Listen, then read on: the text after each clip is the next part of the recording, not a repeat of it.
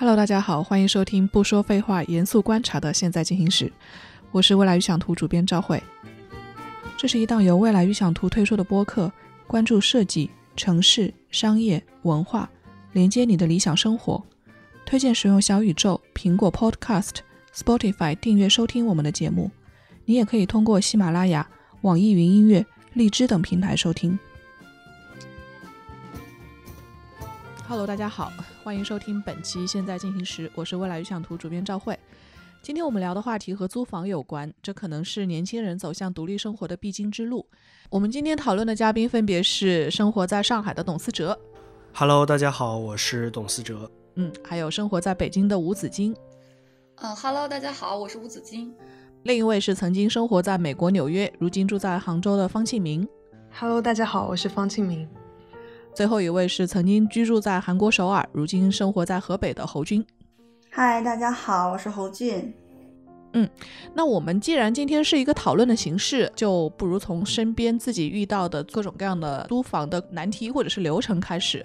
我们想要知道，在大家曾经居住过或者现在居住过的这些城市，像上海、北京、纽约、首尔、东京这些大城市里面，租房都有一个怎么样的流程？我们可以先从远的地方纽约开始谈。方继明可以说说看。之前我是在纽约读了两年研究生，所以也租了两年的房子。然后我第一次租房的话，其实是远程进行的，因为当我决定了要去纽约大学读书之后，从我确定收到 offer 到我飞到纽约之前，这中间大概有几个月的时间，我是在进行远程看房这个流程。在国内租房一般都是要实地看房的嘛，所以如果你人都还没有去一个陌生的国家，就要确定你未来住在哪里，其实是很难想象的。当时需要了解的信息，一个可能是从纽约的行政区租房区域开始。再到那边大概有哪些户型，大概是哪个租金的价格，会有哪些租房的信息渠道，就是这样一步一步过来。最后主要是选择了一个华人的中介来租了我的第一套房子。当时我也考虑过用美国当地的一些英文的租房软件，但发现我实在是不了解那边的社会制度。比如说，一个外国人到底要提供哪些信息？还有一个学生，你怎么证明你的收入是足够的？所以最后，当我加入了一些华人的新生的微信群之后，我发现整个群都是铺天盖地的中介的租房信息，而且有些中介他会主动的来加你，问你需不需要租房。这样一来，我就自然而然的通过中介获取了很多租房信息。我觉得对于当时的我来说，中介确实有帮到我了解在纽约租房需要提供哪些手续，然后也一步一步。帮我了解，比如你在曼哈顿工作和学习的话，最热门的区域一个是曼哈顿本顿，但是它会比较贵。第二个比较热门的选择是在新泽西州的 Newport 市，这个市的话可能有点像你在北京工作上学，但是你住在天津，因为它是跨州的。第三个选择是布鲁克林，也是我最后的选择。然后第四个热门选择是 Queens 皇后区的长岛市。我之所以选择布鲁克林，是因为作为一个文艺青年，对于布鲁克林有一些比较浪漫化的想象，所以当时觉得布鲁克林应该是一个比较有趣的地方。但是中介给我提供的其实都是比较单薄的信息，比如说每一套房源他都只告诉你这个户型是怎么样的，附近大概有哪几条地铁。那对于周边整个社区的想象，其实我全靠谷歌地图的街景来完成。这个实际上靠谱吗？我觉得它信息是准确的，但是你很难呈现一个完整的想象。所以当时在纽约租房比较大的一个挑战就是我无法想象在那里生活到底是怎么样一个样子。在我看来，不管是你住新泽西还是住曼哈顿，我看到的都是哦，附近好像交通还蛮方便，然后有这个超市，有那个商场，但是我不知道那个整个街区的氛围是怎么样的。所以我最后就抱着一个对布鲁克林的浪漫化的想象，租了一个布鲁克林的房子。结果去了之后，发现那片区域其实并不是所谓的比较有文艺气息的区域，只是一个非常普通的 CBD 而已，而且吵闹程度也不亚于曼哈顿。中介他会帮你操办所有的流程，他也不会收取你额外的佣金，因为嗯，纽约那边的中介他主要是靠大楼给他佣金，就是公寓房会给他的佣金。我作为租户还是比较放心的，但是当时有一个难点对我来说反而是控制心态。从我比较早期开始看房那段时间，就大家还在陆续的等待 offer 嘛，这个市场还没有那么紧俏。然后等大家都确定要去纽约了，大家都开始看房了，中介就突然告诉我说，那边的市场开始变得紧俏，然后市场波动很快，你刚看中的房子可能第二天就被人预定了。然后我就在一个价格的高点，非常焦虑的租下了一套远远高于市价的房子。这些后来会可可可以退吗？还是说你签了以后必须要遵照这个合约？基本上是要遵照合约的，因为你退的话需要付一些额外的费用。所以我最后住了那一套比较贵的房子，住了一年。虽然住的是蛮舒服的，但是回想当时，可能我唯一的信息来源就是这家中介，那我可能就错失了一些当地人其实会选择的，不是公寓，就相当于民宅，去找一些个人的房东来租一些更加便宜的房子。我当时是完全不知道有这些机会的。嗯，那就刚刚有一点我还挺好奇的。中介不问客户，单独的租户收中介费是吧？他的收入来源是来自于有房的那方吗？对，所以他的雇佣关系是。我可能还要补充一下，就是纽约房子的类型，就主要有四大类吧。刚才我说的是 apartment，就是出租的公寓，仅供出租，没有出售。Apartment 的话是整个物业的产权，它属于某个公司，然后那个公司再把各个单元租给租客。中介呢，就相当于跟这些公寓的物业公司合作，这些公司会给他们佣金，就不是个人的房东。这个 apartment 是非常主流的选择，大部分留学生都住的是这种。除了这种出租公寓之外，还有一些像 townhouse，就是独栋的别墅，应该都是个人房东为主。然后第三种的话是 condo，叫产权公寓，就类似国内的商品房了，相当于一个人买了这个房子，然后他在以个人身份转租给租户。最后一种的话叫 co-op，然后这个好像是比较少，是购买者他没有产权，只有这个房子的股权，就这个房子。所有的物业公司的股权啊，我今天聊的情况基本上都是第一种 apartment 物业公司的公寓这样子。那和国内的中介的收入模式和雇佣模式还是不太一样。是的，但其实他如果最后没有落到租户手里面，其实对租房者影响没有那么大。以这种方式的话，他其实从租客的角度上来说，他可能不需要花那么多的心思去辨别这些中介。你当时去租的时候，会发现就是大家比较热门的一些面向学生也好，或者是这些单身的年轻人也好，是什么样的房型呢？是大概多少平方米？区域的价格是多少呢？大部分的公寓户型都是比较小的。我今天还特意看了一下数据，就大概那边百分之七十以下的房子都是两室及以下的。所以最主要的户型相当于两室一厅吧，第二多的是一室一厅，再其次的话是一个单间，就是 studio，主要是这三种。然后一般来说，纽约的客厅也是住人的。到纽约才第一次听说这种事情，对我来说冲击比较大。然后客厅的话，它租金一般会比呃卧室少那么两三百吧。不过这个是租户自己的划分，不是说公寓出租的时候就是这样一间一间来租。公寓租的时候还是整一套一起租，然后你拼到的室友自己在做划分。啊，等于大多数人还是会选择合租喽，因为房租比较贵的话。对，纽约基本上，除非你经济非常有实力，大部分人还是会选择合租的。那一套两室一厅这种房租，它大概能是一个什么样的市场水准呢？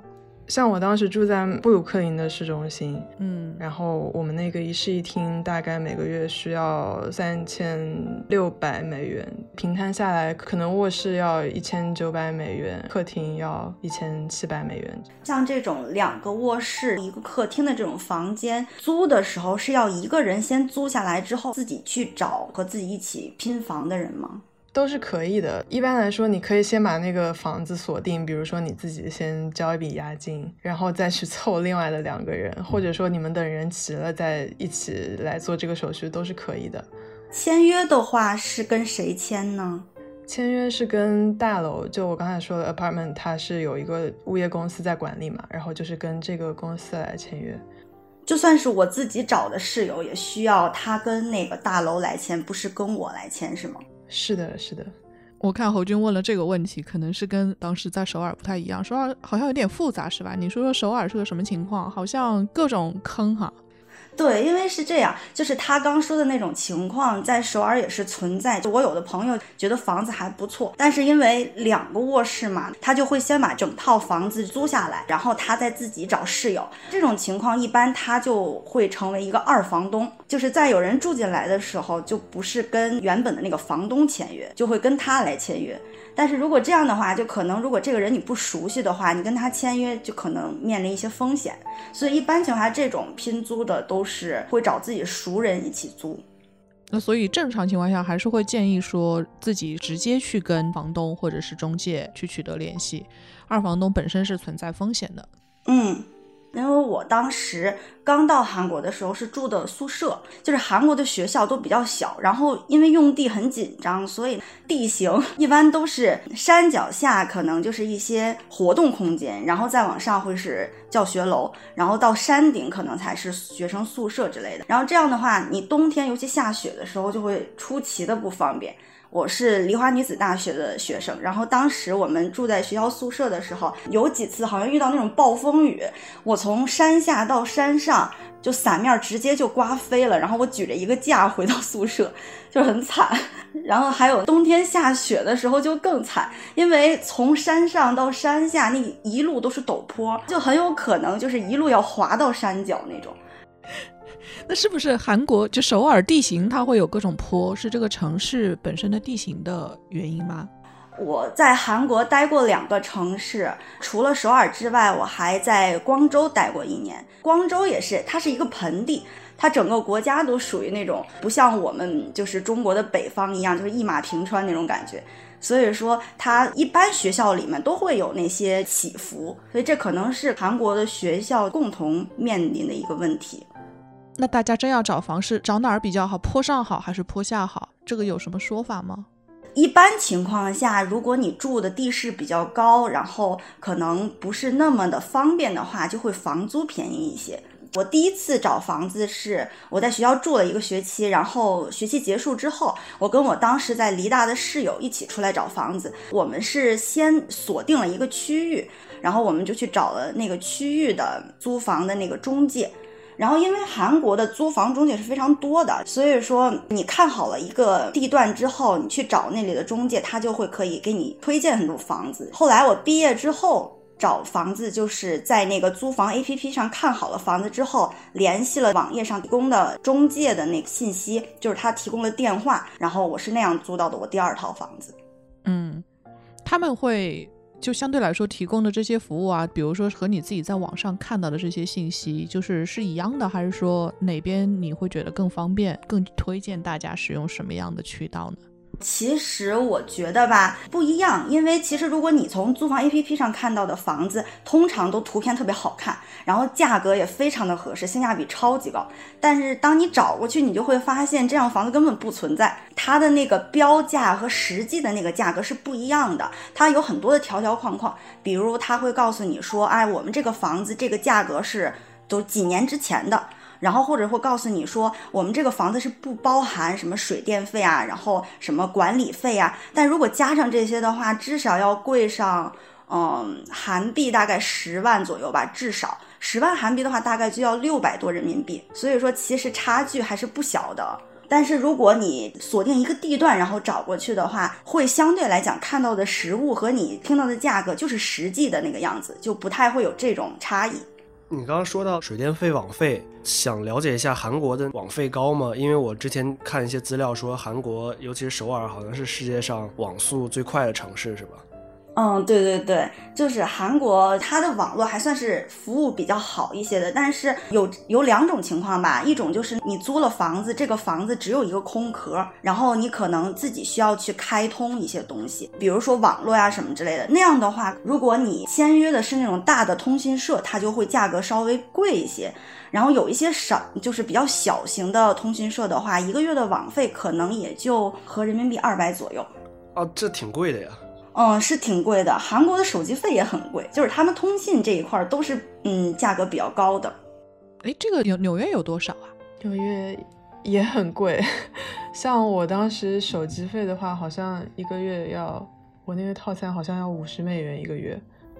哦，那比国内贵很多啊！国内现在的话，无论你是装 WiFi 还是你连网线，基本是不要钱的。现在呃，没有，就是手机，然后网络网络平摊下来，两个人大概应该是三四十左右一个月。所以说，之前我看到说，因为国内像短视频普及，可能跟这个国内上网比较便宜也有关系。对，因为移动公司你只需要办一张那个手机卡，他们就会送你一套网络，你只需要每个月就是把那个套餐里面的钱你不降档，然后基本无论是电信啊，还是联通，还是移动，都会直接送你一套那个家里的网络，就相当于不用花钱一样。刚才那个 WiFi 的那个我还没有说完，就是另外一种情况，就是租房子的他的有那个管理费，他可能网费就包含在这个里面，每个月在这个方面的支出就少一些。但是这个网络就是你不能选择的哦，所以首尔也会有那种专门用来出租的这种公寓是吗？那就要看房东自己的选择了。有的人是这个房子是自己买了之后他租给别人，然后有的就是这一栋属于这栋楼来管理，然后他出租给别人，这样都有。我看那个首尔有一种就是韩韩国人不是喜欢住那个叫韩屋嘛，就是韩韩国那种特色建筑，屋顶房什么的是吧？就是那个屋塔房。对，就韩屋，就是那个，比如像北村韩屋，像那种城中村或者是半山的那种小屋子那种村落一样。就是租房的时候，大家一般是喜欢租或者能租这种偏传统的韩国式小屋呢，还是说租那种大的公寓的这种？其实你说的那种就是韩屋，并不是很多，然后在生活中也不是很常见。就像北京四合院一样，不是大家伙就是租房会租到这种，嗯。哦，这是一个游客的印象，是吧？对对，它一般情况下会当做一个商店。然后有的时候可能会当做一个民宿，游客可能会去住，但是你租房子是租不到这样的房子的。屋塔房会有人租，因为它可能就是你的利用空间会比较大一些，它屋顶的那一块空间你都可以用，你就可以来请朋友来玩啊，或者你就是晾衣服呀什么的就会比较方便。但是它很冷，冬天，但它会就是价格稍微便宜一些。嗯，所以年轻人选还是有人会去选哈。对，租房子在首尔就是房型大概有几种吧。一种是那种刚才讲的那个韩国，它会叫 one room，它这个 one room 就是指一个卧室的意思。但是它其实这一个卧室还包含厨房、包含洗手间，它会挤在一个空间，就是比较适合一个人住或者情侣同居可能会选择这种比较多。然后另外一种就是那种有两个房间的，就叫 two room，它会有两个小卧室，会有一个客厅，或者就没有那种明显的客厅，但是它会有一个厨房之类的这么一个空间。嗯，我一开始从学校搬出来的时候，就跟我的室，就是离大的室友一起租的 two room 形式的这种房间。还有一种就是合宿，合宿大概就是如果看过韩剧。请回答一九九四的话，应该会比较了解这种。可能主人家然后自己就住一个房间，然后还有很多空的房间，他就会把这些房间租出去。你的每个月交的月租里面，可能还会包含嗯一日两餐这种。哦，还给饭。对，提供饭，然后这种就是这种房子的好处，就是可能如果你是一个比较不太爱独处的，或者你很怕就是自己处理不好自己的生活方面一些琐事的话，你住这种可能就会有很多人来帮你做一些清扫啊，然后可能就会有人提供饭啊，然后你洗衣服呀什么都会比较方便，但价格也会更贵，是不是？不不不，这种价格一般都不贵，因为都是那种自己家里的多余的空间来提供给别人，所以一般这种收费都不是很高。但它还有一些服务啊，或者是就还包了两餐。嗯，对啊，但是依然还是比那种你去租公寓楼啊什么的要便宜。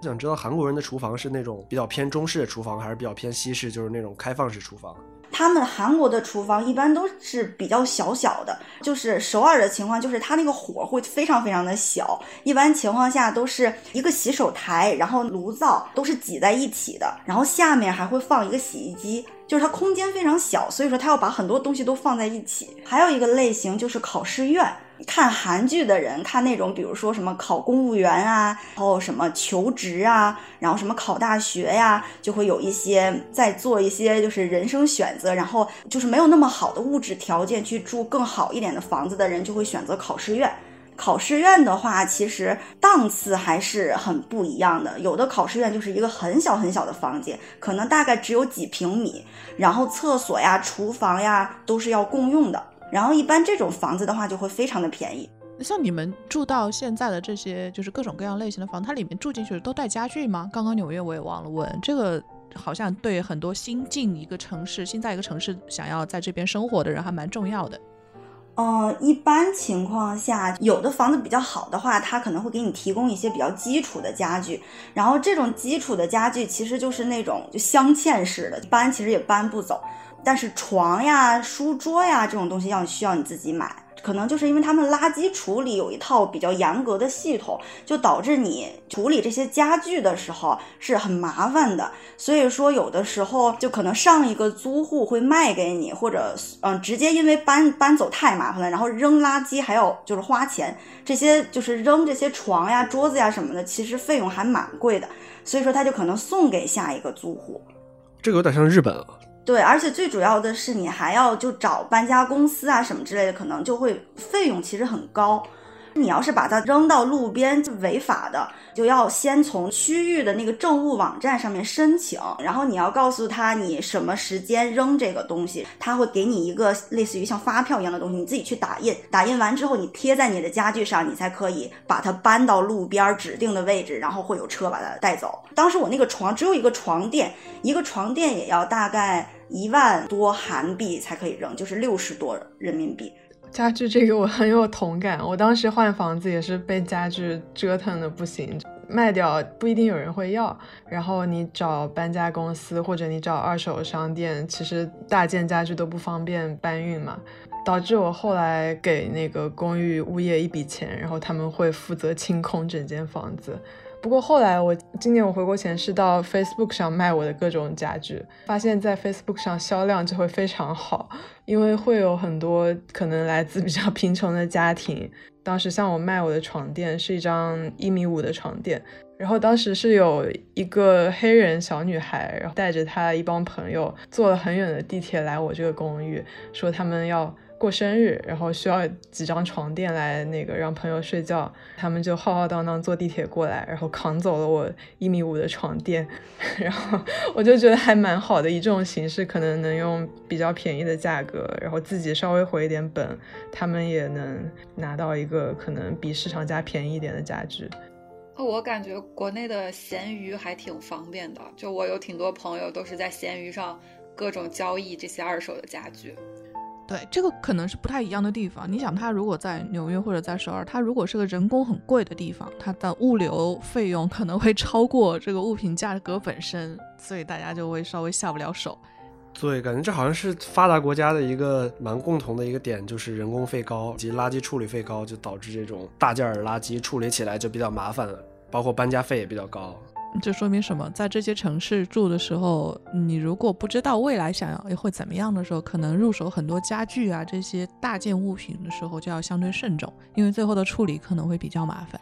嗯，韩国的话，它有一个比较特别的东西叫保证金，就是类似于押金这样吧。它就是你可能要拿出这笔钱来给房东，在签约的里面，他会写的很清楚，说你给房东多少多少钱的保证金，然后这个保证金就是理论上。合约到期之后，他是会全数还给你的，金额其实是蛮大一笔钱。嗯，怎么说呢？稍微好一点的房子，它可能就是要五百到一千万韩元的保证金，然后这个价格就大概合人民币是三到六万人民币吧。如果你是个学生的话，就是你让父母拿这样一笔钱帮你租房子，其实心里还是蛮愧疚的，因为这笔钱可能就因为一般签合约的话，大概两年吧。那你这两年等于这笔钱，你的父母也是不可以用的。然后你们家庭如果需要这笔钱，也是拿不出来的。所以说，就其实蛮大的一个负担。但是这个保证金，它可能会和房东双方都会比较放心，因为这个合约可能中间就不会被打破。这是一个维系这个契约的这么一个东西。但在国内的话，一般就是。就我们会有押金嘛，但一般也只押一个月的房租，就不会是数额那么大的一笔。这也也不是一笔小钱啊，这个东西你涉及到四万、六万，甚至再往上的钱，你就得考虑，就可能是我想的比较多，我会考虑通货膨胀呀，就是一开始会有人租着租着房子，突然间跑路了，可能这个对人家房东来讲就会是一个损失。就是如果你把这笔钱付给他，他这个钱也不给你动，然后你因为你合约写的很清楚，你租期到了的时候他要还给你的，所以说他们就有这样一个政策，怕租户跑路啊什么之类的，造成他们的损失。侯军刚刚说到那个价格呢，如果是在租房的这一个领域，大概的它大概的价格市场是一个什么样的水准呢？因为我当时上学的时候租的就是我们学校附近的房子，我们就是梨大和新村那边，其实是一个在韩国还蛮有名的一个商圈，所以说那边的房子都不是很便宜，大概一个人的话要四五十万韩币吧，大概合人民币要两三千块钱。韩国的房子基本上有比较老还是比较新，就是大家会租哪一种呢？这个就也不太一样，就是像我刚才说的，因为韩国它是土地私有制，所以有一些人就是买了这块地皮之后，他会建一些比较高一点的建筑，或者他只建一个民房。然后他如果只建民房的话，就会出现刚才我说的那个合宿啊之类的，他会只是把自己家里的一部分空间出租给别人，一般这种就会比较便宜。但如果他是盖了一个建筑，这种房子就会稍微的贵一些。然后，如果是那种比较老一点的民房，就是主人也不住了，他把它拆分，拆分之后租给一些租户的话，那种房子可能就会比较便宜一些。嗯嗯，了解。我刚刚也想说，我听下来真的是觉得各地是有些不太一样，但是韩国跟日本蛮像的，所以我可以先把日本的说一下，然后我们再聊到国内哈。嗯，日本的情况其实跟侯俊刚刚说到的，因为地形上东京也是一个相对来说是坡比较多的地方，所以在去找房子的时候，还是要顺着自己能够承受的，就是你适应的一个地形环境去找。比如说，它是一个经常要爬坡的地方，你要你如果不愿意天天回家爬坡，你可能就要稍微避开这种地段。然后还要考虑的就是你适合的商圈，还有就是自己适合的这个工作或者是生活范围，在这里面先去确定一个大概的方向。至于是找中介还是找网上网站啊，或者是 App。可能是按照自己的习惯去都没有关系，但实际上你最后落到的很很可能还是要大部分都还是中介吧，跟中介直接去面对面，因为你哪怕是到那个就是网站上看到的，最后联络的对方也还是中介。为什么会形成这样一种情况呢？是因为相对来说，在东京这样的一个环境里面，各个中介的服务已经相对比较完善了，而且如果是要租房子的话，你真正到签约的时候，他一定要有一个类似于房地产租售资质的这种主任。出来由他来担保去介绍给你各种规格资质，然后让你去签约，就他们是有一个资格体系的，所以基本上这一套系统它在了。然后你只要遵照这个系统去一步一步走就可以。那真的是你要选的时候，你可以先，我包括我们很多我身边的很多朋友，他们在去找的时候，都是先在网上圈定一个大概的范围，心里对于自己这一部分区域的房地产市场有一个稍微的了解，然后再看准房子，再去当地去找。甚至你可以把网上看到这套房源告诉你的中介，然后这个中介他也可以去直接联络，因为中介与中介之间都会有一些信息的互换，他们能够帮你把这个房源给调换过来。这个。在行业里面都没有任何问题。然后真的找到以后去看房，你可以去，就是有的中介是走路带你去，有的中介会开车带你去多绕一会儿。一天一般能看个几几套房子吧。在东京看房子，尤尤其是日本这边的房子，它有一套比较麻烦的这个说法。我们可能平时也会看到哈，什么 E D K E K，还有 One Room，还有 L D K 这几种，它什么意思呢？前面的数字，比如说我我拿比较常见的两二 D K 和一 LDK 这么两种房型来举例的话，前面的数字指的是这个睡觉的房间，就是它有多少个房间。如果是二 DK 的话，意味着有两间房间。然后 D 指的是 dining，就是吃晚餐，就是餐厅。然后 K 就是 kitchen，就是厨房。然后呢，它那个 D K 还还有 L D K 是什么意思？L D K 就是加了个 L 嘛，就是 living room 起居室。后面它跟着各种字母，意思是它这一大间房间里面具备什么样的职能。如果是 D K 就意味着餐厅和厨房是一间房间，大房间；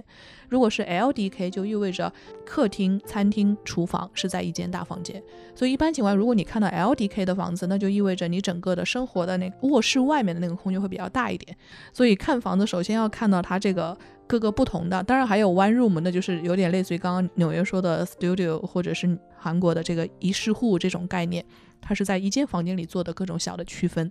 至于租什么样的房间，这个多少大小呢，是根据个人的承受能力来看了。据我观察到的，在东京念书的学生，尤其是一些刚刚上班的这个社会新鲜人，基本上是住 one k one d k 或者顶多到 E L D K 这种类型，就是怎么说呢，就是所谓的单身房型吧。然后大概二十多平方米，甚至不到二十平方米都有，因为东京真的是能给人住的空间太小了，尤其对于很多刚刚上京的年轻人来说，没有那么大的一个居住空间。那这种大概的价格呢？如果是在相对繁华一点的地方，因为东京相对来说副都心这种就是分散区域比较多嘛，相对繁华一点。然后对于靠近城中心的部分，大概的价格在六万到八万，然后高的到十万，大概是这种是一间房间就是 one room 的这种状态，或者是 one k，然后就二十平方米左右。这种价格是六万日元到十万日元之间，这意味着是什么呢？三千多人民币到六千人民币之间。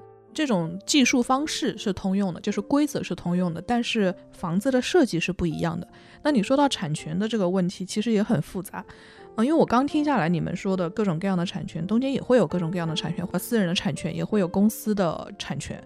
也会有这种，虽然是公司开发的地产，但是是由它叫分让公寓嘛，意思就是说是由各个房东买了这个公寓里的房子，但是这个房子呢是由一个房地产开发商做的这种专门面向租赁的这个住宅开发，然后房东买了房子以后，他所有的运营租赁是委托给这些公司去做的，他一开始的装修也都是统一做的，所以你说他到底是他只是产权归到个人了，但是他的运营权还在公司手里面。个人当然是自己的房源，可以向中介去登记，然后再去做外部的这个租赁都可以。也有的就是说，你签约的时候是看不到房东的，因为他完全委托给了这种就是房屋租赁公司、运营管理公司，你只要跟这个公司直接签订合约就可以了。那如果是往市郊去发展呢，房子可以越来越便宜，它可以到五万日元、四万日元、三万日元，甚至都有可能。那换成人民币大概就是从两千到。三千多不等，嗯，我比较少看到就是用这种什么多少 LDK 这样去标注的，除非是他的居住房间会比较多，就是卧室比较多的时候，很可能会大家会合租。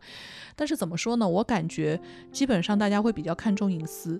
很多人还是会愿意更愿意采取独居的方式，因为房子本身也不大嘛。你说一个一 K 这样的一间二十平方米不到的小房间，你也没有必要两个人在这边挤。所以你会看到，在为什么无印良品里面会有一些非常诡异的这种单人床，各种各样寝具啊，就放里面卖。那是因为适应东京整个的这个房屋形态非常狭窄，所以它针对年轻人都是开发了很多单人床的这种家具的样式。也不排除会说哦，那我想要去租这种合租型的，那你可以租找房屋比较多的这种形式跟人去合租。那你也可以说，比如说共享公寓这种形式，在这边叫 share house，那就是说他们会有一个共用的客厅和厨房，还有一些洗澡间怎么样？它可能是一些共用的设备，但是每一间自己居住的这个空间还是独立的，不太可能会出现像纽约刚刚你说到的那种客厅里要住人的情况，因为对他们来说，这可能是对隐私权的 极大的 侵犯。刚听那个侯俊说的时候，我感觉在韩国或者说在首尔租房市场是房东是强势的一方，租客是弱势的一方。比较好奇是因为我觉得日本的人口流动没有国内那么大，整个社会形态也相对固定一点。那这个租房市场它是房东强势一点，还是相对房客这边会有选择余地更大一点？我觉得如果你要看谁更强势，是要看。谁曾经利益受损更严重？我听何俊刚刚说的时候，我一个比较强烈的感受，可能是以前房东受委屈受的太多了，他们才会有这样的制度去稳定下来，去保护一个就是房产拥有者，就是害怕大家破坏房产，或者是说给他带来更多的对私有财产的压力。嗯，不过在东京这种形态怎么说呢？因为它的制度相对来说已经固定了非常久了，就是这种状态大家都已经是一个常态。就刚刚，比如说你说保证金，他们没有保证金，但他们有一个非常诡异的制度，叫礼金，就是的确是有押金，每一个房子都会有押金嘛。然后礼金这件事情就是见仁见智了，有的时候促销的房子可能没有礼金，为了吸引人。礼金什么意思呢？就是说你住进这个房子，为了表达对房东的谢意，需要准备钱。他通常礼金是一到两个月的房租，付出去了就不会拿回来了。这个是必必须要给的吗？就是他会写清楚，就是任何一个房产的租房信息上，他都会写清楚，就是押金多少，礼金多少，就意味着你这个知道自己要付多少钱。一般情况下是押金一个月，礼金一个月，这是比较常见的现象。也有押一礼二的，然后当然也有礼零的，礼零的时候都会把它特别放大，告诉你这个房子免礼金，属于促销。不过东京还有一个比较特殊的东西，可能就是针对外国人的这个，尤其是有些人要到东京留学或者是工作，这个是尤其复杂的一个地方。我不知道你们在国外情况有没有哈？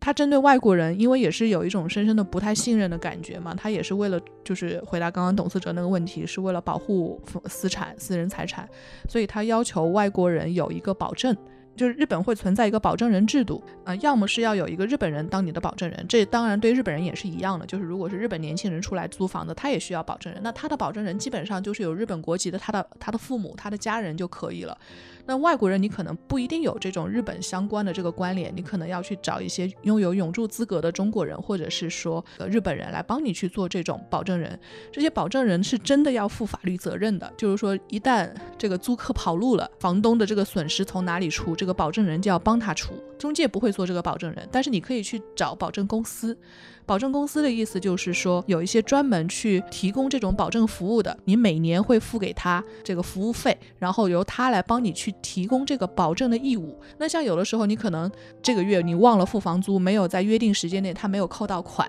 房东可能不会直接跟你联络，房东可能会和中介联络，也可能会和这个保证公司联络，或者和你的保证人联络。总之，他要先拿到这笔钱。他不愿意去拉下这个面子，去给你产生各种各样的纠纷。呃，不过他如果能真的起到这个沟通纽带作用，那我觉得这个也挺好，起码对于社恐来说是挺好的一个事儿。不管怎么样，这种他们解决问题的这个矛盾的流程，常常是需要通过管理公司的，所以管理公司在里面还起到起到了蛮大的各种润滑啊，或者是解决矛盾的这种作用。所以租房的时候，除了房租以外，每个月是要加管理费的。所以这个是一个比较大的不一样的地方，涉及到钱的这一块。呃，你们刚刚说到的网费这一块呢，当然肯定也要去考虑了。就是东京的网费，基本上来说，三千到五千日元都有。就是根据不同的签约公司，那换成人民币大概是两百到三百多人民币一个月。有的公寓是自带光纤网络，你可以加入进去，但是它作为促销手段的一部分，它会告诉你说啊，这个房子它的前几年什么时候这个网费是免的。但你也要做好心理准备，因为它提供的是一个集合住宅的共用网络服务，所以相对来说，在有一些时段它的网就会相对比较慢，你就要看你自己呃想要去选用什么样的服务了。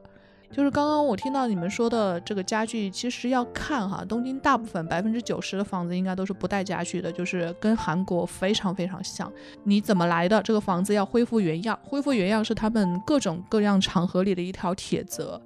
你进来的时候什么样，你走的时候就要什么样。所以有时候你进来的时候，他会要求你去拍一些照片，或者怎么样去留个底。就你觉得这个房子哪里有一些缺损，你你最好一开始拍好照片留底，这样之后万一产生纠纷，大家能有一个这种争执的依据。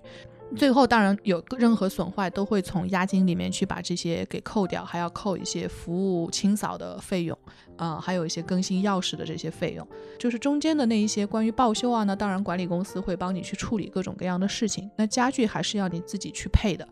那最后你肯定还是要稍微留点手了，就是说，嗯，家具不要去弄特别多，因为最终的垃圾处理费用跟韩国是一样，要去你所在的这个区去申请大件垃圾的处理专门业者来帮你去预约好处理的时间。这是为什么有时候我会在楼下会看到，哎，这边又丢了个电视，那边又丢了台沙发，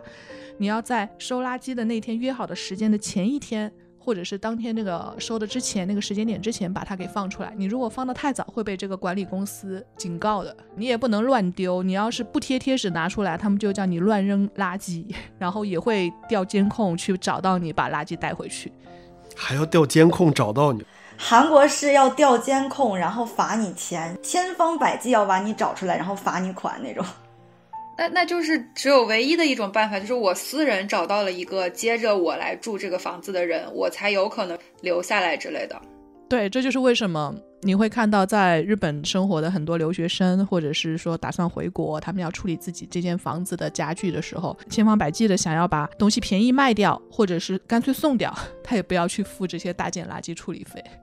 我一直很好奇，日本这种搬家公司它的收费到底是怎么收的？因为就很多人说他会原样搬走，再给你原样就还回来，然后盘子和盘子之间都是用报纸把它全部都一层一层的叠起来。这种之前看一些拍日本搬家的那些民间生活的纪录片啊之类的，就看他们那些比较好一点的搬家公司搬家具的时候，都是会甚至会下面会垫块布，防止把那个地板割伤。我看过不同的搬家形式，有这种全包的，就是说他们帮你从头包到尾，它的费用可能也会比较高。我也看到有朋友他是自己去打包，然后对方只是负责搬，然后你自己再去你自己家里放，就是服务标准不一样。因为日本也是既缺卡车司机，也缺人工，所以这些费用都相当的贵。哦，说到搬家，在韩国的搬家公司有的就很有意思，他们可能会比较讲那种风水迷信这种东西。搬家公司给你搬的时候，他就会告诉你，你不要把电饭锅就是放在这个卡车上，你自己带着，然后进去的时候要先把电饭锅搬进房子，这样的话对你以后的，就是生活呀，对你以后的运气会比较好。他们会有这种讲究。自己带着的意思是自己再另外坐一辆车吗？呃，一般情况下，好多人都会自己先去，然后你要先让电饭锅进你的新家，这样话比较吉利。还好不是说这个电视不吉利。反正东京大概是这样。然后我们要不现在开始说一下国内两个城市，我想可能对于很多的听众或者是读者来说，也会会有一定的参考意义。那我说一下北京吧，因为我是毕业到现在是第四年了，然后现在住的这个房子也是自己的第四个房子了，所以就是有非常丰富的租房经验。我是有跟大学的同学一起合租过，然后也有找过小的中介，不太靠谱的那种中介，他会有各种各样服务上的问题，然后也有去豆瓣上找过二房东。目前的这个就是自己真正开始自己住了，就是没有跟别人合租。在这几种方法里面，我觉得最方便的还是直接找中介。尤其是那种连锁的中介，这样的话，虽然它的中介费可能会高一些，但是它的服务也确实是很好，就他会带你去看这里的很多房子。所以一般我都会先在网上去选好某几个房型，然后让那个中介就一次性，他可能就帮我在这附近的几个小区里面，把他手里有的这些房源就都带我去看了。不靠谱的中介是什么样的呢？就是他可能服务态度很好，就一口一个姐这样喊你，虽然你也不知道他到底是哪一年的，但是他就会有一些问题，就他有一些不想负责的东西，但他收费也会很低，你可以跟他讲价。像很多年轻人他不想要出这个中介费的话，比较常见的就是去豆瓣上找。呃，运气好的话能直接找到房东，你可以直接去跟房东签。但大部分情况下，我觉得还是就二房东会比较多。所以我自己尝试了一次之后，我可能以后就不太会尝试这种方式去租房子了。在国内的话，一般通常情况下，我遇到的都是押一付三，就是你要一次性付三个月的房租，然后还有一个月的押金。如果你找的是那种大中介的话，还有一个月的中介费。所以很多年轻人第一次租房子的时候，他是要有五个月房租，他才可以去租下他的第一个房子，压力还是蛮大的。所以就可能有一些年轻人他拿不出这么多钱，他就想要去月付，就会有一些像就之前已经跑路的一些长租公寓，他们会允许你月付，但条件是你要去签那个租金贷，相当于你通过贷款的这种方式去每个月去还贷款。就如果长租公寓中间跑路了，它的资金链断掉了，但你还是得去还这个贷款，就相当于你已经在这个征信系统里面有你的贷款记录了，可能也没有办法吧。就像韩国必须要去付那个保证金，然后国内也是就必须要去押一付三这个样子。我觉得在国内吧，租客应该算是比较弱势的一一方吧。国内其实很多年轻人会选择合租，这个我觉得有两方面的原因吧，一个是确实是摊房费嘛。另一个是我个人觉得，国内尤其是北京，我觉得小户型的房子确实很少，因为它大部分的房子都是个人产权的，就不会有太多像其他国家那种整栋楼都是用来出租的。然后北京又是以家庭为主的这种比较多，所以基本上都是两室三室的比较多。像我能找到现在这个也算是一个 studio 吧，一个开间，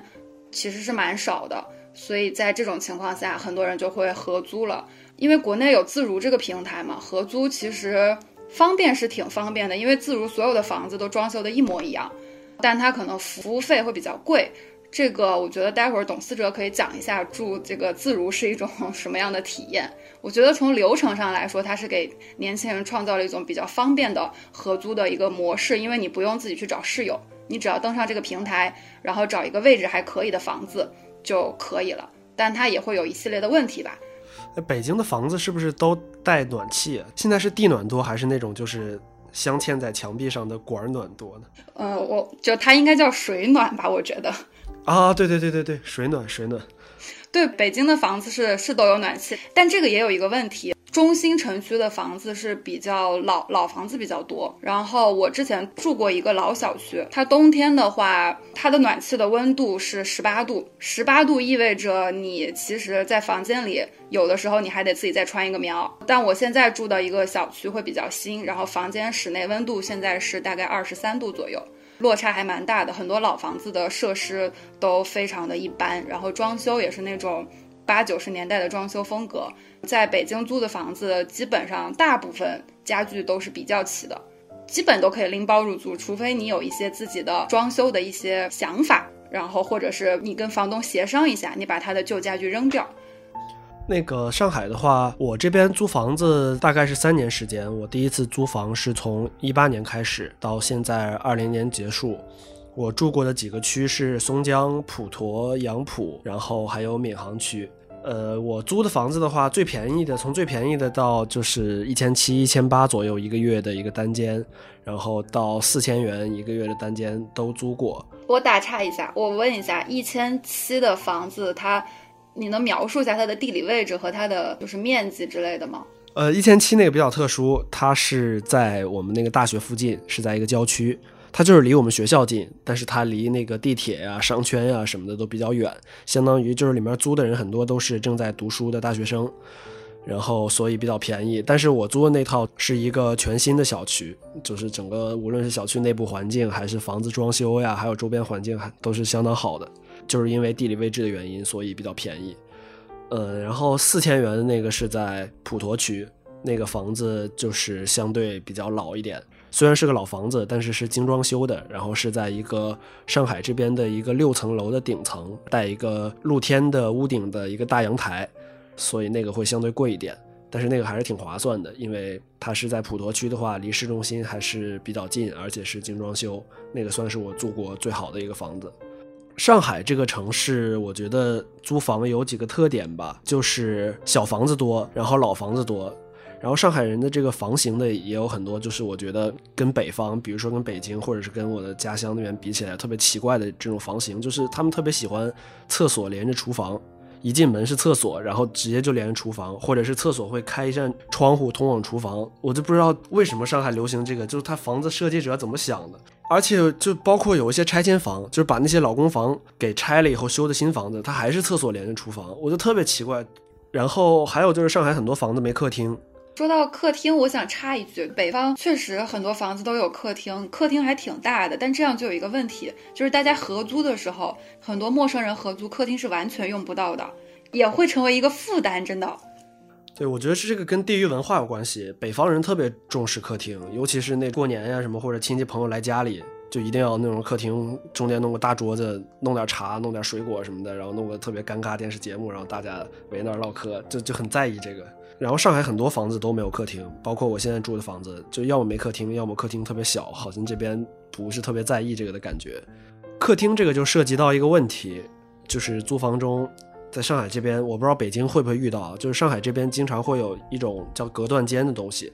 比如说你租自如的房子，或者租一些那种经过改造以后专门用来出租的房子，它是把客厅那儿后面又砌一堵很薄的墙，然后隔出来一个房子，对，作为卧室出租。本身就是说住起来也没太大毛病，但是它一般会有两个问题。第一个问题就是它会影响到你外地人办居住证，就是很多人他想要落户，或者是想要积分，或者是想要什么社保什么的，他要有一个居住证。但是你去登记的时候，有一些就是派出所什么的，他发现你住的是客厅的隔断房的话，他是不算你住在一个居住间，那他就不给你办居住证。是有这么一个问题，另外一个问题就是这种隔断间，它有时候保暖和隔音很差，因为它后期的那堵墙不是实心的，不是承重墙。把客厅隔出来，其实在北京这种做法是游走在违法的边缘。我当时也租过一个房子，是把客厅隔出来的，中介跟我们说这个是没有问题的。但是北京之前出过一次非常大的事件，全程清理隔断房，就相当于如果他在你的房间里发现有那种生生被隔出来的房间。这种会直接进来把这个墙给砸了，嗯，因为不安全，因为它变成了群居房。北京是有规定，单人出租面积是不可以少于，好像不能少于五平米还是几平米的。之前有发生过火灾还是什么事情来着？也有的人因为租一些长租公寓，然后像蛋壳也出过这种事情，就是他可能有一天回家的时候，突然就发现自己房间卧室的墙就被人砸了。这好像之前有段时间讨论过的，是对，就是明明是想要做一个制度，但是是对个人的权利造成了侵犯。对，所以蛋壳之前还出过蛮多类似这样的事情，就是这个也是租房的时候要避的一个坑，就是不要租隔断房，它确实是生生存上面的风险，就是可能会引发火灾或者是类似的。但对正常的租客来说，你不可能去考虑到这些情况，这个东西是应该管理方去想好解决方案。就是这个地区既然存在这样的人，他合法的租到了这个房子，那你就应该保障他的权益。啊，说到这个，我还想到一个事情，就是大概二零年的年初那会儿吧，就疫情最严重的时候，北京很多小区它是封闭的嘛，它会发那种出入证，然后就因为有的房间它隔断了好几块儿，它拿不到出入证，因为它可能每个房子它可能只给三张，就那个房间的人其实不止这三个，然后就会有人拿不到这个出入证这个东西。所以疫情期间，当时还蛮多这种，因为没有办法回小区，然后被迫又临时去搬家、临时去找房子这种事情，当时还挺多。你看到没？这些你如果想让一个市场稍微就是有一定的规范性的话，它中间这个资质一定要建立起来，而这个资质的建立和完成是要背后有一套职业教育体系的。为什么说听国内会有一些相对来说大家会害怕遇到黑中介这种情况，就是因为我们自己也知道嘛，有时候中介的这个系统里面它可能缺乏一定的资质，就是好像大家很容易就变成中介，它只是一个职业而已，它没有一个教育的背景在，就是这个职业里面它可能也会。需要很多的这个，无论是规范还是说它的一些专业性在里面，这一块有时候缺失掉了，问题还蛮大的。就是听日本和韩国，它都有一些政策，就是比较完善的政策来维护房东的权益，或者说来维护租客的权益。就是国内的话，我感觉是两边都顾不上，房东的权益也没有一个很好的政策去保障，然后租客整天也叫苦连天的，整个大家的权益都没有保障，两边都各自有各的苦。就这个确实是还需要进一步完善的事儿。然后说到这个，我突然想起来中介的这个问题。我觉得可能在国内中介资质这件事情可能要求不是很严格，但是在韩国的话，你一个中介，你获得这个资质是一件非常非常就是难的这么一个过程。韩国的房子就它有一个背景，它就租房的那个形式，它可能会有月租房跟传世房两种房型。这个传世房就是可能很多地方翻译成年租，你要给房东很大一笔钱，这笔钱呢。将来会直接退还给你，就是你不需要交房租，他拿你这笔钱存到银行去，他拿这个利息，或者他拿这笔钱做什么什么投资，然后他获得这个收益。所以说这种情况下的话，这个传世房的像保证金一样的东西吧，大概一般情况下都会在一亿韩元以上，就是六十万人民币以上。就有的人可能要攒很多年，上班上很多年，他攒钱他才能租到一个这种年租这种传世房。所以说，中介的资质就变得非常重要。一般情况下，那中介他需要取得了资格证之后，他还要通过一些什么实务教育啊，然后实战啊，通过这个东西他才可以去注册。然后他注册了之后还要登记，然后他才能上岗。只有这样的人，他才有资格主导租房的人和房东签那个三方合约。你从另外一个角度上想，管理费这种事儿，它其实也是个成本。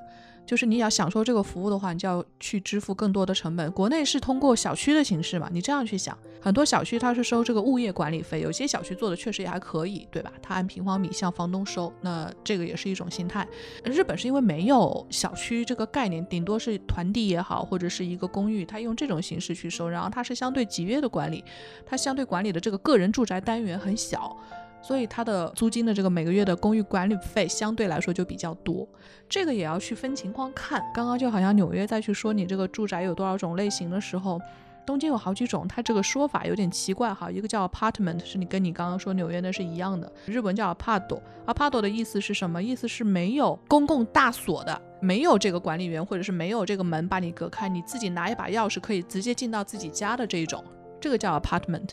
那相对来说，它的治安要少一道安全关。那还有一种叫 m o n s i o n m o n s i o n 的意思就是它是从哪国语言过来的？它的意思就是高级公寓。原来那个 apartment 就是简易公寓，然后后面的是高级公寓。高级公寓的意思就是有一道安全门，会通过一些公用走廊什么的再进到自己家里面。如果你是个外人或者是个外卖，不经过你家里这个安全锁的话，他连这个嗯整个大楼的公共空间他都进不了。这种情况是 mansion，相对来说 mansion 要比 apartment 的租金要更高一些。还有那一种就是我们以前经常在动画片看到的什么一户建，这就是一家人一个房子或者怎么样，当然也不排除他把这一户件里面单独租出去一间房或者是一整栋都租出去都是有可能的。这个是补充一个不太一样的哈，跟刚刚说到的那个 需要注意的地方。然后刚刚讲了几个上海的房型的特点，还有就是上海的那个房子采光普遍不如北方的，因为上海城市密度大，高楼多，后楼距近。这边除非你住这种新型小区，住那种老式的老公房的话，往往采光都非常差，就窗户比较小，然后外边会有很多树木来挡住。这种老房子的话，楼道一般也比较乱，它的楼梯可能会非常的陡峭，然后还是那种水泥的，旁边就是那种很简易的铁栏杆，楼道里面会放着乱七八糟的东西，有时候甚至还有老鼠什么的。然后还有就是没暖气，没有暖气不是秦岭淮河以南的一个普遍现状吗？对，就是我觉得中国的这个供暖线值得重新思考一下，可以再往往南画一画，是吗？对，因为上海它虽然是在长江以南，但是它真的是一个需要暖气的城市，冬天实在是太冷了。然后上海的房租的话，呃，我也简单列了一下。郊区的话，一般单间的话是一千五百加、一千六百加，不设上限吧？因为上限的话还是根据那个房子的质量和位置。下限的话，可能一般就是一千五百加、一千六百加一个房间。如果整租的话，可能是四千往上。哦，如果是在比较核心的区域，比如说上海有个内环嘛，就是在内环内或者是中环内，老房子的话，单间是三千五百元以上一个月。然后整租的话是五千元以上一个月，然后新房子的话单间可能要到四千元往上，整租的话可能要到六千元往上，就是相对还是蛮高的。真的，我觉得房租在涨是吧？我大概十年前在上海租一间一室户的老公房，大概的价格是两千人民币不到，现在应该没有这个价格了。是在市区吗？市区江苏路那边。哦，那现在根本租不到这个价格的。现在的话，价格还是涨蛮高的。上海这边的话，还有一个和北京不太一样的特点是，它有一个特别受欢迎的租房子的地区，就是市中心的那些租界区。这个可能是不仅是北京了，就是中国甚至世界上其他城市相对比下来都蛮独特的一个点，就是有非常多的人会愿意住市中心的租界区。无论是老洋房也好，还是那种看起来像老洋房或者是在租界街区的那种老公房，就这种房子特别特别受欢迎。因为那块儿的话，就是生活起来，平时逛街也好，拍照也好，或者是喝酒啊什么的，就特别方便。它整个生活会比较有情调，就到处都是那种老洋房、咖啡厅、小酒吧。周末能逛个街，或者是每天上下班之前能在那种很惬意的街道遛弯。房子虽然其实居住环境我觉得是比较差的，很多房子采光也很差，隔音也很差，楼道也很差，但是非常抢手。就是我认识的很多这种做文创、广告、文化还有艺术品行业的人都特别特别喜欢住这种地方。然后我就也跟他们讨论，然后我说我坚决不住这种地段，因为就我还是宁愿稍微远一点，我也一定要住那个尽量有电梯的楼房。嗯，我是一个老洋房居住经验者，我在那种房子住过两套，住了五年。呃，上海的老洋房大概在法租界原法租界那一块。第一套房子是一个类似于那种以前的一户人家，然后它现在里面是三户人，就是三层楼。然后我当时住的是其中一层的一个房间。老洋房里面的时候，你可能要牺牲一些东西，就是厨房在外面，在你房间入口的地方。你就要到外面弄，但对于当时的我来说，我懒得做饭，所以说我这个能接受，就是自己在里面那一间非常大的一间，采光非常好，你会有超出正常房间的窗户数量，就你房间的采光会变得会变得非常好，但它带来可能带来的问题呢，就老洋房没有纱窗，我当时会曾经很天真的认为这不是个问题，但实际的问题就是夏天什么动物都可能出现在你家，大到什么虫这个虫，然后到蝙蝠什么都有。所以后来会忍不住你自己去买那种带磁铁的那个简易纱窗，把它给盖上，因为你不能改变房东原有的结构嘛。他们很多房屋都是那种，就是是铁框，然后加一块单层玻璃那种。对，所以冬天也非常冷，就是你回到家以后，空调开到二十六度，然后过了一个小时，你的羽绒服还脱不下来。这个就是住在那个房子的一些呃附加的要受的一些罪。后来我又搬了一间，是那种连排的那种老洋房，里面它是就是带带亭子间的那一种。因为上面的几间它的使用权被同一个房东买走了，所以它大概从二楼开始，两楼开始就隔断了，就那边一个门进去，从楼梯到亭子间再往上的大房间都是你一户所有。那这样来说，你相对来说就能有一个相对比较有趣的空间。我当时住的那一间就是有一间大房间是正式的卧室一样的地方，还有一间小房间，然后这个小房间的楼上被他们装成了一个厨房。虽然是正常的，你看起来就是一一室一厅的这么一个结构嘛，但是被它装成了一个半楼加一层再加一个半楼，就是你有三节楼梯的这种状况，还蛮有意思的。我当时养一只猫，然后每天找猫都要找很久，你不知道猫在哪个房间。猫肯定很开心，猫是很开心啊。对，但是同样也是那些什么老鼠什么什么都有。你看到那些老洋房里面，外面因为是一排沿街都是餐厅嘛，那些老洋房里面那些阴暗的见不得人的角落，那些臭水沟什么都会在你的眼皮下面，你就天天在那边，你以为你开开窗看到的是一番什么样的文化的那种那种光景，但其实是一堆你需要忍受中忍忍受的生活当中的各种阴暗角落。我就是想问一下。董思哲说：“现在这种房子非常受人欢迎，那他现在的房租大概是什么样的？”呃，租界区的房租，我我感觉是差价还蛮大的，因为这边的户型非常非常的丰富，什么长什么样子都有，而且它的装修程度以及你别看租界就是都涨差不多，它不同的地段就是它低也可以很低，高也可以很高，它的范围还蛮多的，从那种就是两三千的正常的价格到四五千、五六千的都会有。对，就是这种老洋房，有可能装成像现代公寓这种令人舒适的居住环境吗？有，那会很贵，非常贵。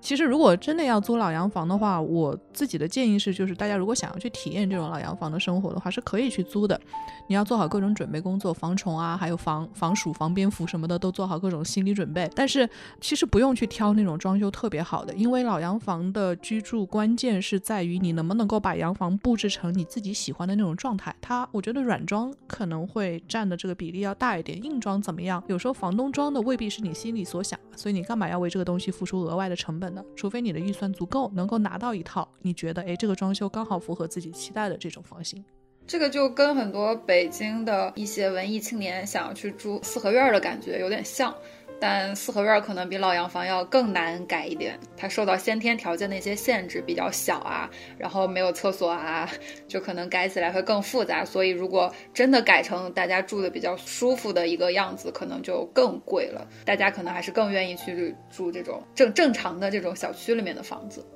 你看哦，现在大家都是租房经验者了，那我们可以来跟大家说一说，现在我们对租房，以自己现在这个经验者的身份。都有什么样对租房的期待，或者是说自己会想到要避什么样的坑，有没有这方面的想法？哦，我有一个好奇，就是如果从国内租房子的话，就是我租期没有到期，但是我想搬家的话，是要一个什么样的程序啊？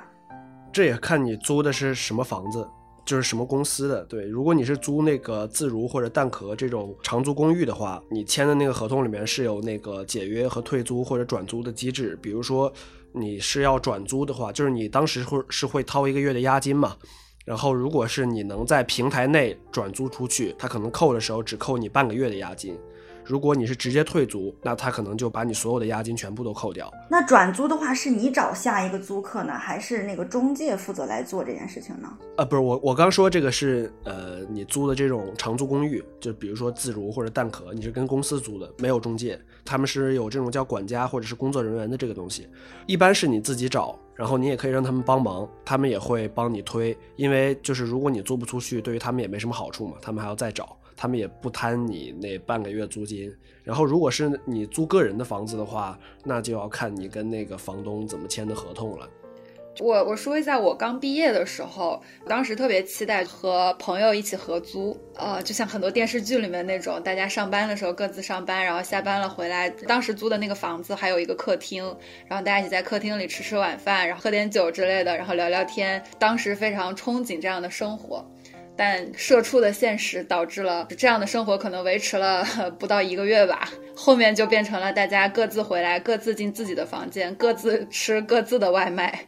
再到后面我找房子的时候，对我来说已经不是一个特别重要的事情了。我可能回到我的房子里，就更想一个人待着。如果说要避的坑的话，我觉得只要你能找一些比较连锁的、正规的中介，他能帮你解决很多的事情，你就不太会需要去提心吊胆这么多事情。可能现在在国内最大的坑就是长租公寓的坑。尤其是各种不知名的小的长租公寓，真的是会通过让你上征信、让你贷款，或者是那些中介拖欠你的押金之类的这种事情比较多。但我觉得在经济条件允许的情况下，选这种大平台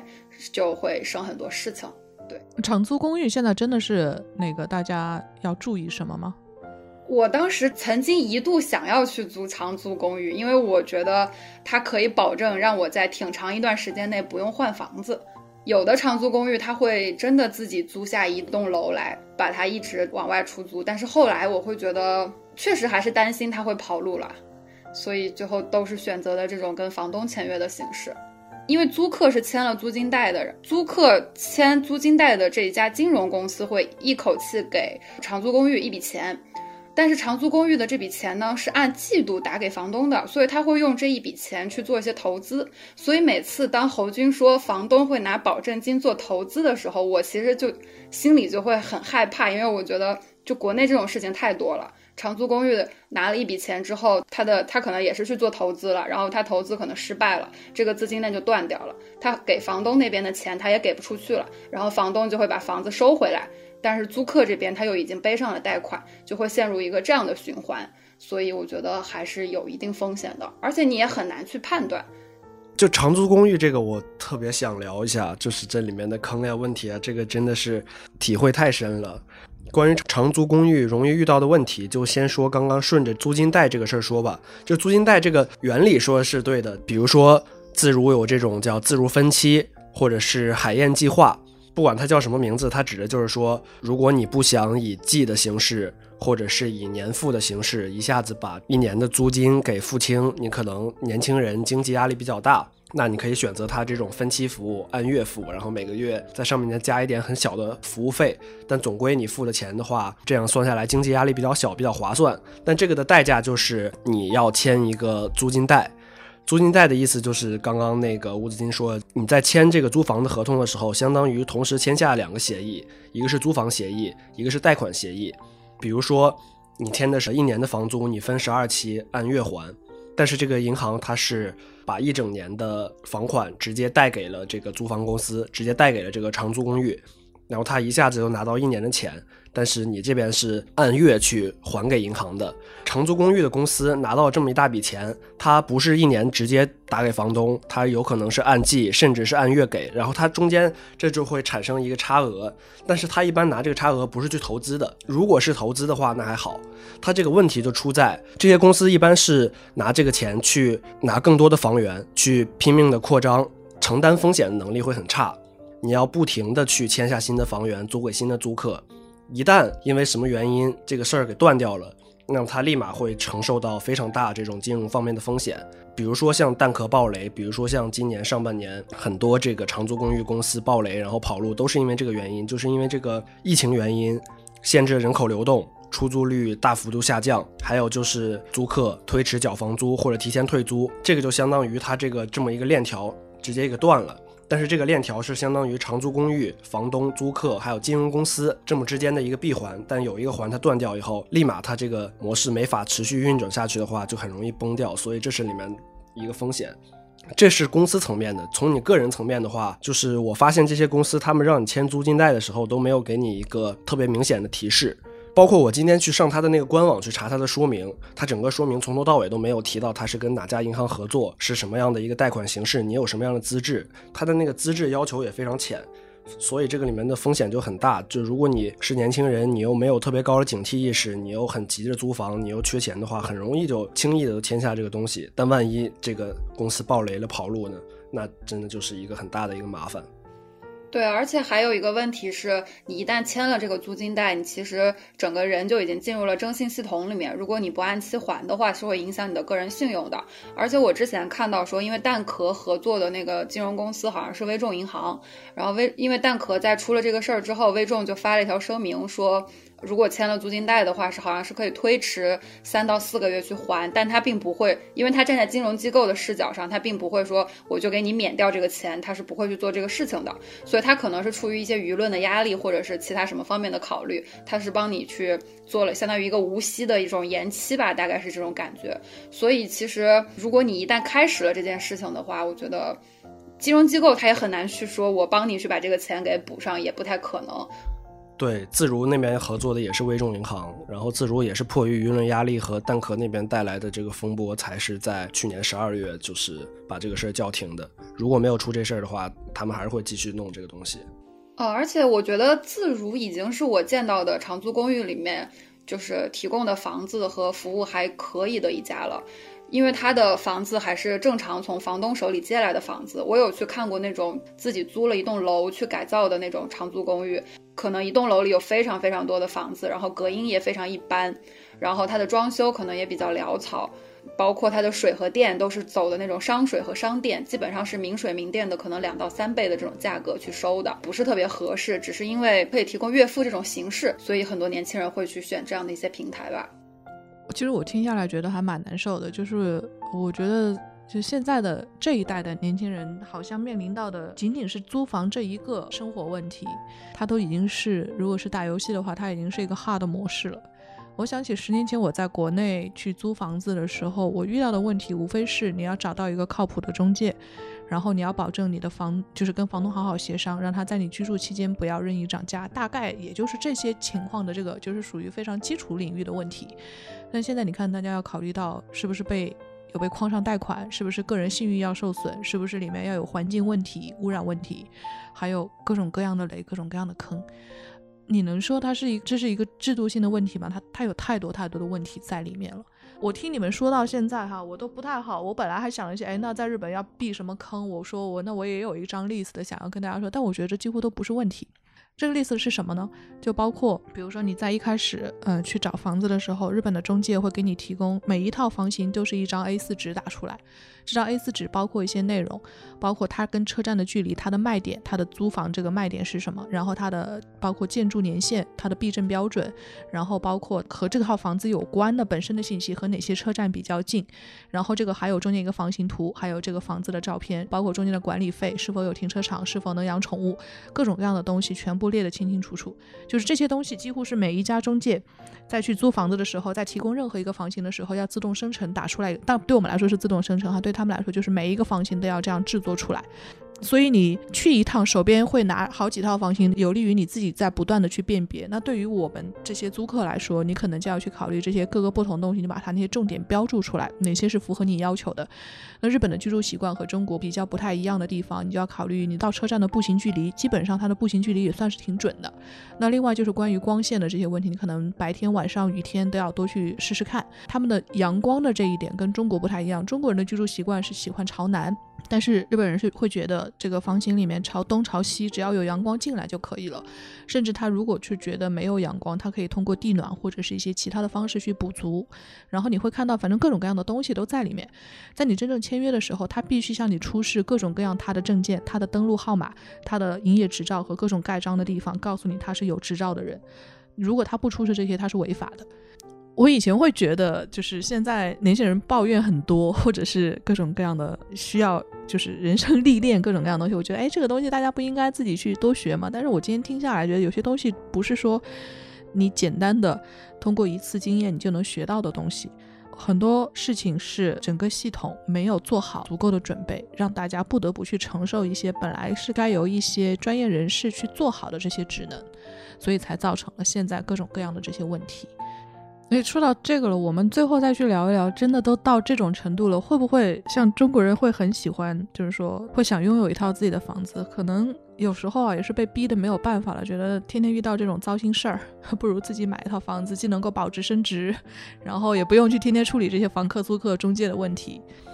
嗯，今年有一个心态上的变化，就是我越来越觉得自己一定要尽可能早一点买一套房子，或者说想办法去实施这个买房的计划。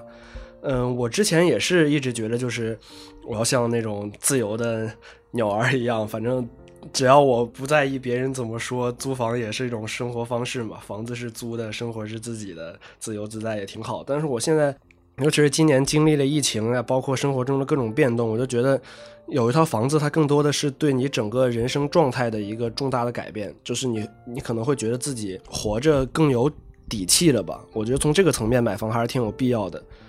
嗯，但是在北京买房子还会涉及到一个资格的问题。你从外地飘过来，你要买房，你不是你说买现在有钱就可以买，你还是需要一个很长期的准备去拿到那个购房资格，然后再去挑挑选选。就所以我会觉得做这个决定还是需要一个心理准备吧。对，这个就是很矛盾的一件事情，真的很难在一线城市，尤其是北上。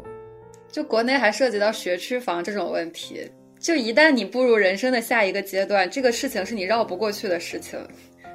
啊，这在国内好像买房这个事儿，就是跟很多事情挂钩，就不光是一个居住空间了，它甚至会跟你的尊严、你的婚姻、你的家庭、社会地位啊，跟你的精神状态这方面都会挂钩。你看这这个问题一抛出来，马上北京和上海两位 就紧接着出来了。那个在纽约看到的和在首尔看到的那边的年轻人，他们也会对买房这件事情非常热衷嘛？据我的观察的话，其实就是韩国人他有点纠结，很多年轻人他是希望有一个安稳生活的，所以他会很努力的去攒钱，然后想去买房。但是首尔的房价其实很贵，人民币几千万也买不到一个很合适的房子，而且就首尔的物价也很高，所以你要是工薪阶层的话，你攒钱可能你也攒不了这么多吧。所以说，就买房对很多人来讲是一件不太实际的一个事情。但是我觉得这可能就体现了他们这种制度的可能有一些优越性吧，就是所谓的那个年租房。因为这种年租房其实就是你不需要交任何的租金，你就把你的钱压在那儿，虽然也有一定的风险，就跟你大概拥有一套房子的那个就是嗯感觉其实是差不多的。因为如果你想搬走啊什么的，他其实是需要把这笔钱还给你的，然后你再搬到另外一个地方，还用这种方式租，其实成本会相对来说降低，尤其是对年轻人来说的话，最起码你上班上十年左右，你大概可以攒到一个年租房的保证金，然后你就可以稍微住的嗯舒服一点，嗯，大概是这样。嗯，纽约真的不管是什么年龄。基本上大部分人都在租房，我甚至遇到过，就是像我的教授，可能已经五十多岁了还在租房。然后我是在波士顿，可能遇到八十八岁的老爷爷也还在租房。就大家对于租房这件事情看得非常开，而且他们可能觉得那样负担反而更小。当时我有一个同学，他租的是一个公寓的次卧，然后每个月要一千七百美元吧。他隔壁住了一个老奶奶，然后那个老奶奶是很多年前和公寓直接签了三十年的合约，所以他每个月就只需要付八百美元，然后住着一室一厅的房子，好像就三十年维持着同一个价格。等到那个合约结束了，他的房价会当场翻五到六倍左右。我就当时就在想，如果可以这样的话。那我在国内也是愿意租一辈子房子，然后加上美国，他买房子的话，不是像国内可能一次性买完之后不会有太多还要另外支出的费用。交易的时候你会有各种税费，然后交易完之后你持有的过程中，每年还是要付房产税、保险，然后公寓的话还有物业费，持有这个房子的费用也很高，所以大家可能宁愿租房也不要买房。呃，这块我还蛮想问一个点，就是个日本的房价现在还涨吗？因为国内的话，房地产有非常高的投资属性，但是我就好奇日本现在这个情况，它还会有这种大的涨幅吗？我日本身边的朋友很多，日本人当然跟刚刚你们说到的和人生节点有关啊。一开始住公寓，然后呢，等到生孩子以后，很可能会换到那种。一整幢房屋的那那个结构去买一些都有，然后也有人会选择一直都租房子，因为这个是取决于每个人的这个生活状态不一样，因为它会和税费什么各种各样的东西相关联。有一些人他如果遇到结婚生子什么相关的地方，他会公司还有社会会有一定的补助，他甚至会体现在节税里面。那么这个时候对他们来说，买房子相对来说是个比较划算的决定。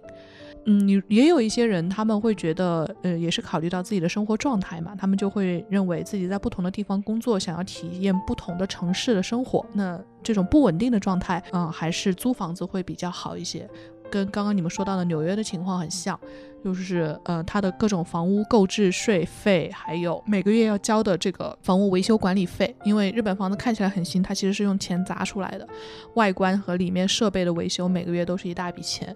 然后还涉及到房屋的折旧费用。就很多人会说，哎，有些房子买过来的第一天是价值最高的时候，越往后价值越低，因为要考虑到各个地区的这个地价的一个增减情况。然后还要考虑到，就日本很多人会想投资理财，这个就作为一个地产投资，要不要过来买房子？其实。比国内的情况要复杂，因为国内很多房产还是稀缺资源，在一些大城市，所以它相对来说会有一个大家对于这个房产升值有一定的预期。但是在日本呢，就是要考虑到房屋的一个供给关系，因为日本现在是个人人口老龄化、人口减少的趋势，现在空屋率已经非常高了。就如果你要到东京来买房子，甚至到各个地方买房子的话，可能要去查一下这个地方它的空屋率是多少，就是这个房子它是否在市场上。供大于求，它会直接影响到呃房价未来的走势。当然，也要考虑到未来的各种不确定因素，比如说在东京，你就要考虑到有没有这种公共的农业用地释放的这些政策。这种政策会直接影响到是不是有一批新的地出来。原来比如说它是指定的农业用地，它现在放出来到市场上可以去做房屋流通了，那。它又会影响供的这一端的这个整个供给关系，它又会造成地价进一步的下降。那还有这种包括奥运前这个房屋的物价的上升、地价的上升，奥运后是否会有降低？呃，都会有可能，包括像今年的工作方式的变化，很多人都会想到到一些风景比较好的地方，因为可以支持远程工作了嘛，也不用每天都去公司上班。那可能有一些偏环境比较好的地方，在靠郊外一些地方的地价又会稍微上升一些。它都是跟着很多新闻来的。任何和买房置产有关的东西，涉及到的这些要考虑的要素，其实挺复杂的。它等于上也算是一个人生的投资决定了。所以，对于年轻人来说，他们有时候不愿意去 花时间去做这方面的一些功课，因为有时候赚够自己花，然后让生活保持一个相对平稳的状态就足够。就听起来像在日本买房子，它更多的会是从一些财务的角度去考虑它，就不像在中国买房子会牵扯到各种层面的各种意义，就它已经不单是一个财务支出了，感觉就是因为你可能还要考虑到周围的学校、学区类似的问题吧，其实都有啦。考虑地段这个，可能多多少少都要考虑，只不过在中国会有一些这种条件上的限制。当它建立一个门槛的时候，作为你能否入学的门槛的时候，那确实会影响周边的地价。我们话题最后变得稍微有点沉重哈，但是不管怎么样，我们也带着大家稍微了解了一圈现在几个大城市现在的租房，还有相对来说房地产的情况。本质上呢是想让大家去了解，真的是到这些城市生活的时候可以注意什么样的问题。但是实际上，我们也发现了，其实，在很多政策和制度的层面，我们还有很多改进的空间。我们常常之前会在一些生活方式的媒体上会看到，说希望年轻人能够租房，也要租出生活的好的一些滋味，有自己的一些小的情绪啊，怎么样？不排斥，就是说年轻人当然会有各种各样的改进生活的方法，苦中作乐嘛，对吧？但是我们还是真的会希望从很多根本的层面上改变我们这样生活的 hard 模式。那好，谢谢大家收听我们这期节目，也欢迎大家针对我们在这次讨论当中的各种话题来给我们留言，和我们一起共同讨论。大家也可以添加 D 桑的联系方式，也可以关注未来预想图的公众号，与我们交流更多感兴趣的话题。谢谢大家，我们下周再聊。